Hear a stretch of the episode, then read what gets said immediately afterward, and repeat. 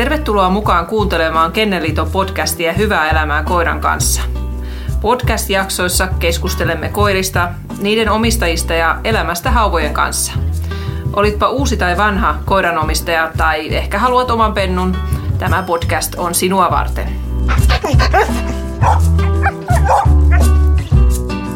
Tervetuloa kuuntelemaan Kenneliiton podcastia koirista. Tässä jaksossa keskustelemme koiran kasvatuksesta.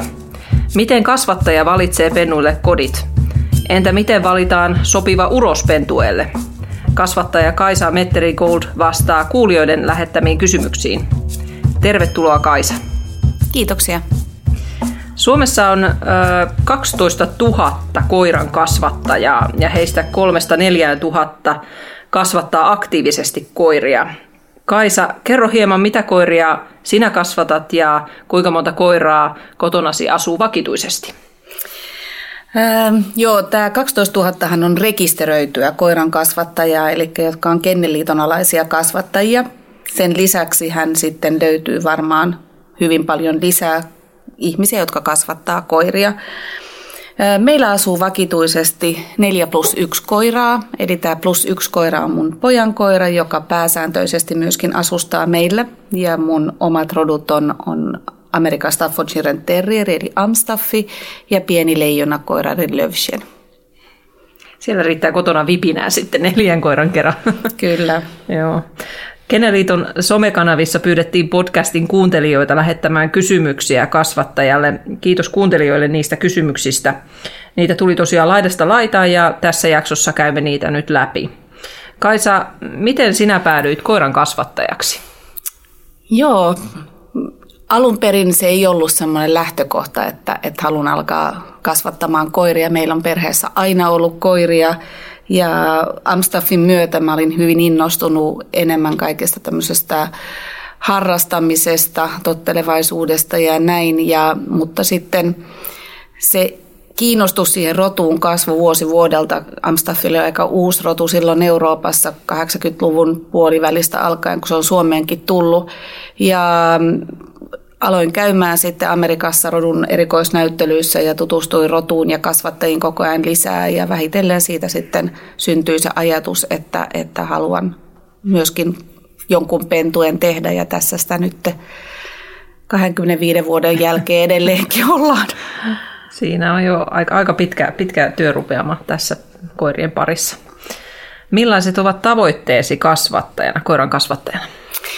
No kyllä se on tärkein kriteeri on tietenkin se, että pystyisi kasvattamaan semmoisia pitkäikäisiä ja rodunomaisia ja, ja toki terveitäkin rotunsa edustajia, joiden kanssa on, on mukava siinä arjessa elää ja touhuta. Totta kai itse kasvatan myöskin näyttelykoiria, eli toivon, että ne on rodunomaisia myös siltä osin, että niiden kanssa voi harrastaa näyttelytoimintaa ja, ja pärjätäkin siellä.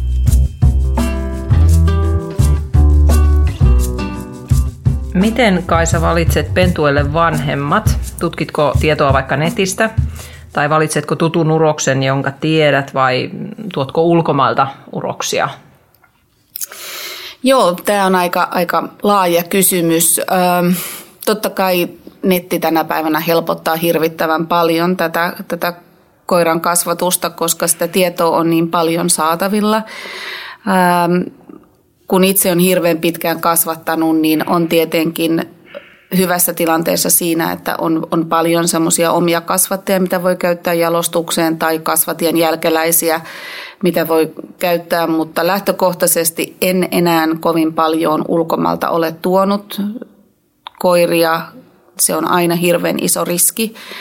Ja sitten kun jos käytän jotain ulkomaan tuontia jalostukseen, niin kyllä mä pyrin sille aina sitten valitsemaan semmoisen tutun mm. suomalaisen koiran sitten äh, vastakumppaniksi, mistä itsekin tiedän taustat hyvin pitkälle, että lähinnä ne riskit piilee niissä terveysasioissa, mitä mm. sitten näissä ulkolaisista koirista ei ikinä oikein sitten voi tietää. Mm, toki mulla on semmoinen valtava etu tässä, että mä oon myös ulkomuototuomari itse ja arvostelen Joo. ympäri maailmaa, niin mä näen sitten ihan itse ja pääsen arvostelemaan niitä koiria ja aina välillä sitten tulee semmoinen, että tässä on kiva ja näkee sitten jälkeenpäin, että tässä on hyvä linjainen koira ja, ja saattaa kiinnostua sitten sitä kautta mm. jalostuskäytöstä. Joo. Mitkä ovat sinun mielestäsi jalostuksen tärkeimmät kriteerit, joilla saa rodunomaisia koiria? No kyllä, niin kuin tässä jo alussa sanoin, niin luonne on tosi iso. Eli luonne on se, mikä, minkä kanssa me eletään siellä arjessa, että olisi koira kuinka kaunis tai terve hyvänsä, mutta jos sen luonne ei ole hyvä, niin sen, sen kanssa ei ole kiva elää eikä harrastaa. Ja tota, totta kai se terveys on, on tärkeä asia, mutta myöskin se ulkomuoto. Eli koirat on alun perin jalostettu jonkin tiettyyn tarkoitukseen ja niille on luotu monille hyvin vanhojakin rotuja, joilla on, on rotumääritelmät, niin kyllä meidän pitää sitä rotumääritelmääkin kunnioittaa ja, ja pyrkiä sen mukaan sitten kasvattamaan. Hmm. Olisiko luonnetestausta tai muita testejä hyvä lisätä? No tänä päivänä tämmöiset vastuuntuntoiset kasvattajat testaa jo ihan hirvittävän paljon. Mm. Nyt puhutaan laajasti eri roduista. Toisilla on, on ihan vaatimuksenakin luonnetesti. Amstaffeilla ei ole vaatimuksena luonnetesti, mutta luonnetestausta on, on tehty jo monta kymmentä vuotta todella laajasti.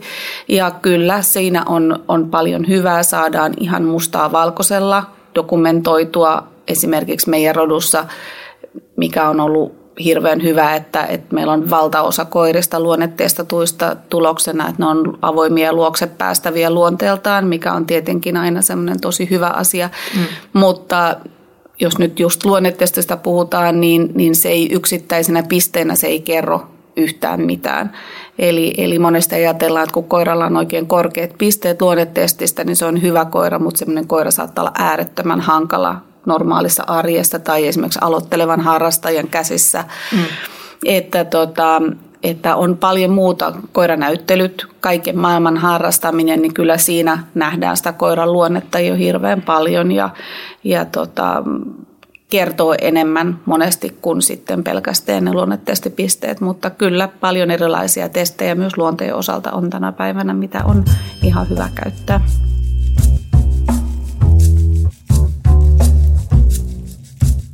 Puhutaan hieman tuosta jalostustyöstä. Monilla rodulla vaaditaan pentueiden vanhemmilta erilaisia terveystutkimustuloksia, kuten lonkkakuvauksia. Ja nyt kuuntelijan yksi kysymys olikin, että mikä sinun mielipiteesi on siitä, että koirien terveystutkimustuloksia tulkitaan hyvin tiukasti. Voiko kasvatustyötä esimerkiksi tehdä vain lonkkatulosten mukaan? No täydellisessä maailmassahan kaikki koirat, mitä jalostukseen käytettäisiin, olisivat täydellisesti terveitä ja hyviä kaikilta osilta, mutta mm. käytännössähän näin oikeasti ei pysty olla. Ähm, lonka tulos on hyvin rotukohtainen, mm. eli on rotuja, missä esimerkiksi C-lonkkainen koira jo todellakin kärsii niistä lonkista, ja sitten on rotuja, millä D-lonkkainenkin koira pärjää varsin mainiosti että ei missään tapauksessa voi tuijottaa vain yhteen asiaan. Jos me tuijotetaan vain yhteen asiaan, niin jostain muualta pulpahtaa yhtäkkiä joku toinen ongelma, mikä sitten saattaa olla paljon vakavampikin ongelma. Tuo on hyvä pitää mielessä kyllä. Kyllä. Pitäisikö kasvatuksessa ottaa huomioon myös muita kokeita ja näitä kokeita lisätä esimerkiksi lyhytkuonoisille pakolliseksi? No joo, niin kuin jo sanoin, eli, eli hirveän paljon testausta tehdään sellaistakin, mitä ei näy esimerkiksi tilastoissa ja, ja, ja vastuuntuntoinen kasvattajahan pitäisi jo tietää itse hyvin pitkälti, että, että ei käytä jalostukseen esimerkiksi koiraa, jolla on paljon iho-ongelmia tai epilepsiaa tai, tai muuta sairauksia. Ja, ja tota, tämä kävelytesti on, on hyvä. Toki se on enemmän niin kuin kokonaisvaltaisesti rodun kannalta osoittaa sitä, että miten ne kykenee sen, sen kävelytestin suorittamaan. Mutta tota, kyllä todellakin jokaisen kasvattajan, joka lyhytkuonnoisia rotuja kasvattaa, niin kyllä niiden pitäisi itse se ymmärtää, että jos koira ei jaksa 20 minuutin puolen tunnin linkkiä tehdä, niin, niin se ei ole jalos, jalostuskelpoinen uros tai, tai koira, no, koira ylipäätänsä. Kuinka paljon sinä Kaisa luotat ulkomaalaisten koirien terveystuloksiin, kun tutkimukset tosiaan on tehty jossain muualla kuin Suomessa? No riippuu tietenkin maasta. Pohjoismaalaisiin tuloksiin luotan kyllä paljon, mutta, mutta sitten olen kyllä hyvin kriittinen monen muun maan suhteen. Mm. Öm, eri maissa on eri säädökset. Esimerkiksi Hollanti isona koiramaana, siellä saa lonkkakuvat tehdä koiralta hereillä. Ja sehän vaikuttaa tulokseen hirvittävän paljon. Eli, eli meillä kun se tehdään nukutuksessa, niin, niin totta kai se, se tulos on helposti löysempi kuin se, että se tehdään koiran ollessa hereillä. Joo. Sitten on paljon, meillä on esimerkiksi geenitestejä, mitä tiedetään, että, että niitä on vähän väärennetty todistuksia ja, ja näin, mm. että, että kyllä esimerkiksi omat tuontikoirani olen geenitestannut silti, vaikka niillä on, on joku testitulos ollut. Mitä asioita kannattaa ottaa huomioon nartun valinnassa jalostukseen? Ja mikä on hyvä ikä pienen, keskikokoisen ja suuren rodun jalostukseen? No, toi ikäasia on, on niin, että periaatteessa monesti kääpiökoirat kehittyy vähän, vähän nopeammin kuin isot koirat, eli siinä mielessä niiden jalostus voidaan aloittaa vähän aikaisemmin. Kyllä mä itse katsoisin, että alle kaksivuotiaana – ei ole vielä mikään kiire astuttaa narttuja, vaikka olisi pienikokoinen narttu, mutta totta kai siinä on myös vähän katsottava sitten sitä, että miten se, miten se pentuesuunnitelma sopii sinne kasvattajan normaaliin arkeen. Eli jos on vaihtoehtona se, että, että on hyvä aika vaikka kesällä pitää pentuja ja narttu on just alle kaksivuotias, niin on todellakin ymmärrettävää, että sen astuttaa siitä eikä odota sitten talvipentuetta. Ja tota, mutta totta kai, kun puhutaan esimerkiksi jättiroduista, jotka kehittyy todella hitaasti, niin, niin kaksi vuotta on vielä hyvin mm. nuori näissä. Mutta sitten taas se toinen puolikin, että, että ei voi odotuttaa myöskään hirveän myöhään, että, että sitten jo viiden vuoden jälkeen ensimmäisen pentuen teettäminen, niin siinä saattaa tulla jo sitten murheita matkaan. Näistä tuontikoirien osalta, niin kyllä mä ainakin itse pyrin odottamaan vähän pidempään mm. niiden kanssa, että en heti kiirehdi niitä astuttamaan, koska just sen takia, että, että jotain semmoisia sairauksia saattaa just siinä kahden, kolmen vuoden iässä vasta tulla esiin, niin, niin on vähän turvallisempi mieli sitten astuttaa.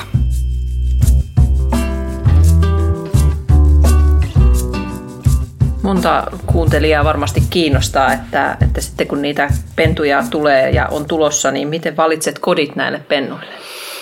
hyvin tarkkaan, mm. varsinkin Amstaffeille, joka on rotu, joka ikävä kyllä vetää puoleensa paljon sellaisia ihmisiä, joille ehkä paras vaihtoehto olisi ihan ilman koiraa eläminen. Mm-hmm. Eli, eli kyllä mä haastattelen puhelimessa. Tänä päivänä tulee paljon sähköpostilla kyselyitä, niin kyselen sähköpostitse. Mm. Ja sitten pyrin aina tapaamaan jo ennen, ennen kuin pentue on, on tullut, syntynyt. Mä en ikinä lupaa ihmisille mitään ennen kuin on, mm. on, ollaan tavattu. Ja tota, monesti pyydän, että ne tulee johonkin näyttelyyn esimerkiksi käymään niin, että ne näkee useampia koiria kerralla. Ja sitten kun pennut on syntynyt ja sen ikäisiä, että meillä otetaan vieraita vastaan, niin sitten ne tulee meille kotiin ja vasta sen jälkeen teen päätöksen sitten, että, Aivan. että lähteekö meiltä pentu mukaan. Leijonien kanssa on vähän eri asia, koska leijonat on, on ihan eri tavalla helppo, helpompia pieniä seurakoiria, mm. niin, niin tota, toki niidenkin osalta pitää haastatella ja, ja olla, mutta siellä ei ole sitä tämmöistä lieveilmiöä, että, että haluttaisiin vähän niin kuin väärin tarkoituksiin, että Joo. silloin haetaan yleensä semmoista mukavaa seurakoiraa ja, mm. ja näin, mutta joo. No sitten kun, kun tämmöinen pentu menee perheeseen ja, ja tota, olet, olet pennun sinne luovuttanut, niin miten sinä olet kasvattiesi tukena ja näiden perheiden tukena, kenellä on tämmöinen sinun kasvatti sen jälkeen? Se on osa kasvattajan roolia olla tukena ja mukana sekä niissä iloissa että suruissa. Mm. Että kyllä, kyllä, tota, kyllä mä olen hyvin monen kasvatin omistajan niin kuin elämässä mukana mm. ihan sinne loppuun asti. On toki niitä, jotka eivät ole sitten halunneet pitää yhteyttä. Mm. Ja sitten ehkä kuulee vasta siinä vaiheessa, jos jotain ongelmia on, Joo. että koira on sairastunut tai jotain. Mutta, mutta kyllä on ilahduttavaa, että, että tänä päivänä niin valtaosa esimerkiksi ilmoittaa, kun vanhat koirat on nukkunut pois. Ja, mm. ja se on jotenkin semmoinen hyvä mieli tulee siitäkin, että muistetaan, että sitä kasvattaja kiinnostaa tietää sitten sekin, että kuinka kauan koira on elänyt. Ja, mm. ja tietenkin sitten itsellä, kun käydään näyttelyissä, niin sitten näitä ihmisiä, jotka käy näyttelyissä, niin heidän kanssa sitten näkee ja pitää vielä tiiviimmin muutenkin yhteyttä. Mm. Joo, ja siitä varmaan sitten oppii myös kasvattajana jotain, että kun näkee niitä omistajia ja perheitä niin kuin siinä matkan varrella. Kyllä, joo. Ja, ja varsinkin sitten niin, että, että kun on niitä murheita, että sanotaan mm. vaikka, että, että on joku kasvatti, jolla on valtavat iho-ongelmat, joo. Niin, niin kyllä se, mulla sattui heti ensimmäiseen pentueeseen silloin aikoinaan semmoinen yksilö, niin kyllä se oli niin opettavaista, että tiedosti, että tällaisia koiria mä en halua tieten tahtojen kasvattaa, mm. Mm. Että, että karsi kyllä ne iho-ongelmaiset pois, pois omasta jalostustyöstä, kun seurasi, että miten haastavaa se oli sille omistajalle se jatkuva hoitaminen. Niin, eli kaikille nyt, ketkä pennun joskus ottavat ihan, ihan jos, jostain kas, kasvattajalta, niin, niin kehotamme tässä nyt yhteisesti, että on kasvattajan yhteydessä. Että siellä Kyllä. varmasti saa just sitä tietoa Kyllä, tästä kyseisestä rodusta. Kyllä. Mitkä ovat sinun parhaat muistosi koirien kasvattamiseen liittyen? No, niitä on kyllä tosi paljon. Mm. Niitä on, on, parhaat muistot on ehdottomasti esimerkiksi semmoisia elinikäisiä ystävyyksiä, jotka on syntynyt ihan puhtaasti sen näiden koirien myötä, jotka on, on pysynyt elämässä, vaikka ei ehkä enää edes ole koiraa minulta. Sitten on tietenkin paljon semmoisia, mitkä on menestyksiä, että koirat on menestynyt joko näyttelyissä tai jossain muulla saralla ja, ja niitä on vaikea alkaa erittelemään, että, että, tota, että mitä kaikkea, mutta kyllä ne on antanut tosi paljon ihania muistoja ja kokemuksia vuosien varrella. Pitää vielä kysyä tähän loppuun, että Kaisa, miten sun aika riittää kaikkeen tähän työhön, mitä sä teet? No, tämähän on elämäntapa. Mm. Eli, eli tota, kyllä jos meinaa koiria kasvattaa ja, ja, ja työnsä hyvin tehdä, niin kyllä se on aikaa vievää ja, ja oma, oma työ, kun liittyy paljon myös eläimiin ja, ja sitten istuu kaiken maailman koirahallituksissa ja vielä mm, mm. tekee ulkomuototuomarina töitä, niin, niin onhan tämä aika koiramaista elämää ja se on mun valintani sitten, että on, on mieleen, mieluinen elämä tällä tavalla. Hienoa kuulla. Kiitos Kaisa paljon. Kiitoksia. Ja kiitos myös kuuntelijoille. Kuuntelit Kenneliiton podcastia Hyvää elämää koiran kanssa.